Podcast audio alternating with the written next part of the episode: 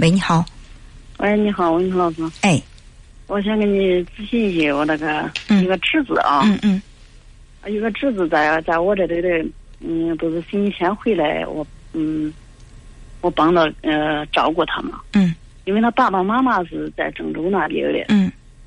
就是他特别难管教。嗯。脾气特别烂。嗯。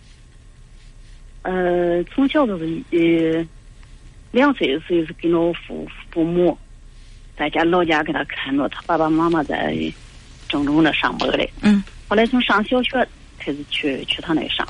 嗯。上了三年学校，呃，去年等于是他爸爸妈妈那厂搬有点远，管不了他了。嗯。哎，嗯，让他回来，在我这头的，在我这头是我父亲每星期五去接他回来。我照顾着他吃饭啦、洗衣裳啦，然后辅导作业，特别不听话。现在，嗯，有十岁了，他上四年级了。嗯，我说嘞，他我那个弟弟说，要不我把他送到那个，嗯，寄宿学校，总是，嗯，说那个东风的现在不让他回来，也不知道他这适合去不适合去，我是想问。其实这个孩子去不去那个登峰的学校，嗯，我觉得是让你的弟弟来做主，而不是你替他做主。不是我替他做主的是，看可复杂。我母亲不想让他去，去那么远，说孩子来去了老受症了，咋啦？不想让他去，说确实要是再不中了，呃，还得转学，还得去学，老是去陌生陌生地里光去。也不合适，他是心疼孩子。现在咱这他可不好管教的很。我问一个现实的问题啊，你现在在替你的弟弟管教孩子。如果说有一天这个孩子他青春期叛逆，他不上学了，他出现了，假如哈出现了一些这种成长过程当中的状况，你是否能够承担得起责任？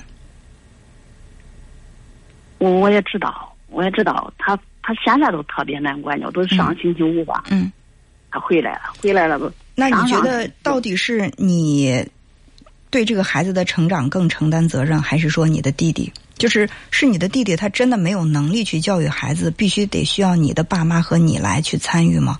还是说你们心疼你的弟弟，觉得你们觉得他没有这个能力，你们必须要参与，他才能把这个家维持下去？不是我们必须要参与，是。他咱那，呃，他他上上班那地里是，正是那个厂搬的有点远，离那学校有点远，管不了孩子了。嗯，那假如说没有你的帮助的话，他们会怎么办？没有帮助，那他他他会送到那个啊，我刚才说那个学校。嗯。所以，如果说他们的条件真的是必须要把这孩子送到那样的学校。嗯，那我觉得这个决定就让他去做。呃，我不知道我的感觉对不对啊？因为，嗯，通过咱们之间的这个简短的沟通，我有一种感觉，觉得你的弟弟在家里面，呃，好像是一个还没长大的孩子。你们都很心疼他，包括你的母亲，包括你，都很心疼他，都很想帮助他，就还把他当做一个孩子来养育。所以他会觉得这个孩子，我可以放在爸妈那儿让他生活两年，我再接到我身边生活两年，我再推给我姐姐，让我姐姐带两年。我姐姐要真管不住，我就把他放在那个寄宿学校去，让他呃自由生长吧。反正把这个交给权利是把这个责任交给老师了。如果说这个孩子他在就是成长的不好，或者说学习不好的话，那就是老师的责任，跟我没责任，没关系了。就是在我的感觉当中，这个孩子他之所以现在难以管教，不是不是说你管的不好，也不是说你的父母管的不好，而是这个孩子他要通过他身上一些难以管教的毛病也好、缺点也好，去唤起他父母对他的关注，而不是你。他在他他在他父母那，他也是这。对呀，他在他父母那儿也是这，也是在唤起他父母的注意。因为他即便是在他父母身边，我觉得就是我们可以推测一下，他的父母对他是不是特别的关心、特别的尽心、特别的尽责呢？如果是一个特别关心孩子、关爱孩子，特别尽这个父母责任义务的这个这个为为这个孩子尽义务、尽责任的这个父母，他不会说把这个孩子今天放这儿几天，明天放那儿几天，然后我再带到我身边几天，然后我再想是不是给他放到寄宿学校几天。因为在这个不断的转换成长环境的这个过程当中，孩子就会得出一个结论：我爸妈根本不爱我。他们一直把我当包袱一样，这边甩一甩，那边甩一甩。那你想，这样的一个孩子，他心里会有安全感吗？他到青春期的时候，他真的会成长的特别阳光、特别健康吗？一个连自己都不确定父母是不是真的爱自己的孩子，他能自信吗？我也是想着他再再有这个两年，他都到青春期了，万一到时候有啥偏差了。嗯，不好管你，咋着？所以就是当时你你来管教这个孩子是谁的决定啊？是你父母的决定，呃，还是说你啊？是是我弟弟，是你弟弟。然后你当时是就是很欣然的就接受了这个要求，呃，就是说我我高兴，我乐于去替你带这个孩子。其实你的这份热心，对弟弟想关照的这个心情，我能理解。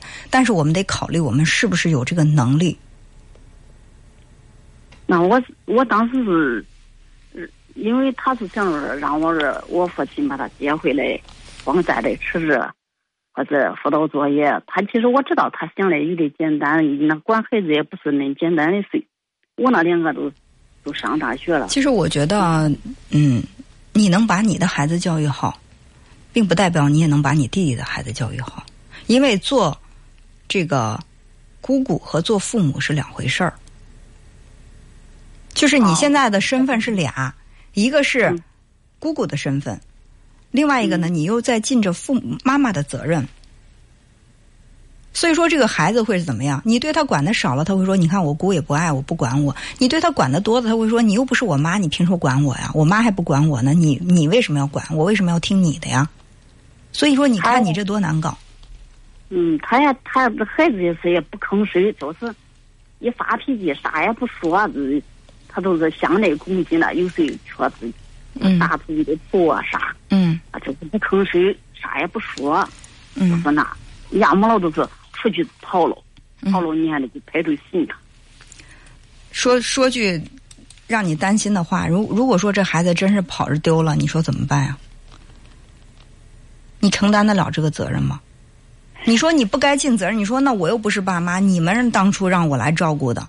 对吧？但是你的弟弟会说：“那我让你照顾，你就应该尽这个照顾的责任呀。你可以不接，你可以不帮我照顾，你总不能嘴上说替我照顾，现在孩子跑丢了你都找不到，这是你的责任。为什么不相信孩子可以自己解决？就是你的弟弟可以自己解决自己的问题呢？如果说你弟弟没有你这个姐姐，他连这个家的责任都扛不起来吗？他连这个做父亲的角色都承担不起来吗？”那不是想到说，这是也是想到老金嘛，老金想到，他他说送到这儿了，我也没没说啥。呃，如果说你信任我的话，虽然我也不应该给你什么建议啊，呃，但是我还是想说一句，把孩子尽快的交还到他父母的手中，那才才是他生长的土壤。哪怕条件差一点，父母辛苦一点，他在这个环境当中生活的也辛苦一点，都好过你给他提供的这个美好的、舒适的环境。因为孩子就是应该成长在父母的身边的。我知道，我其实我成天也是买那个收音机，成天都是听咱的广播。其实别的我也没听过，嗯要听咱广播，我听了，我知道这种情况。应该都是在他爸妈身边，但是我弟弟是想到说，那他他在那照顾不了，哎，其实我我我让我说句难听的话，如果自己照顾不了孩子，当初干嘛要要孩子呢？他要这个孩子，他就把心里把这个期待放在谁身上了呢？是不是在让自己的妻子怀孕生孩子的时候就会想，反正这个孩子生了我可以不管，我爸妈也可以帮我看，我姐姐也可以帮我照顾，反正他们的孩子已经大了，上已经上大学了。他是不是对你在他在生生这个孩子的时候就对你怀有期待呢？那个倒没有，那为什么？那既然要生孩子，做备孕、怀孕要生孩子，就已经想好了，我是应该能够承担起这个做父亲、做母亲的责任，才应该要孩子的。那总不能说我先怀了孕，我先生了孩子再说能不能养得了，等生过了再做决定、再做打算，那不是一个有责任感的爸爸妈妈应该做的事儿啊。我也是说，我说你看你争气是弄啥？你争气都是为了孩子。其实，嗯。不管他，你看他的脾脾气啊，特别坏的很。他都是，哎呀，都不让你说一句话，啥都得特特别任性。对，嗯，他任性是有他任性的原因的。呃，我说一句稍微绝对点的话，就是有这样成长经历的孩子，他或多或少的在心理或者行为上都会出现一些偏差。嗯。因为孩子需要的是一个稳定的、温暖的、有安全感的这样的一个环境。就算是你的父母再爱、再疼这个孙子，你再疼这个侄子，我觉得都没用。你们根本没有能力去给他这个环境。所以说，他的环境在不断的发生改变。其实，小孩儿。最忌讳的就是在这个成长童年时期，不断的去换养换这个抚养人。今天你抚养，明天我抚养，这样的孩子是最容易出现这种问题的。你看看他换了几茬了？嗯，就是。所以说出现，所以出现这样的问题一点也不奇怪。关键的问题是现在你舍不舍得放手？是让这个问题继重继续严重下去，让你的弟弟继续去逃避他做父亲的责任，还是说你狠下心让你所爱的弟弟他承担起他的责任？可能刚开始会吃苦，会难受，但是对孩子的成长有好处，对你弟弟的成长也有好处。可以说，他你弟弟现在他在这个内心，他还不是一个成年人的这种。人格状态，他还处在处在一个孩子的状态，他怎么样去把自己的孩子养育好呢？你只有说把他的孩子归还给他，让他担起一个做父亲的责任，哪怕有一个手忙手忙脚乱的时期，哪怕有一个让他觉得很艰难的时期，但这是他成长的必经之路。要不然的话，等到他的孩子长大成人，可能他还是一个孩子呢。这是我的观点，学会放手，尤其是你这个做姐姐的。做的好了，时间长了，别人会觉得你是理所当然；做的不好，责任全在你。这就是一家亲人之间也要有人际边界。我们经常说的，人际边界是一定要有的，千万不要一家人在一起搅一锅粥，那会越搅越混乱，矛盾不断的升级，问题不断的出现。好吧？好好好，好，哎，好，那就这样，再见。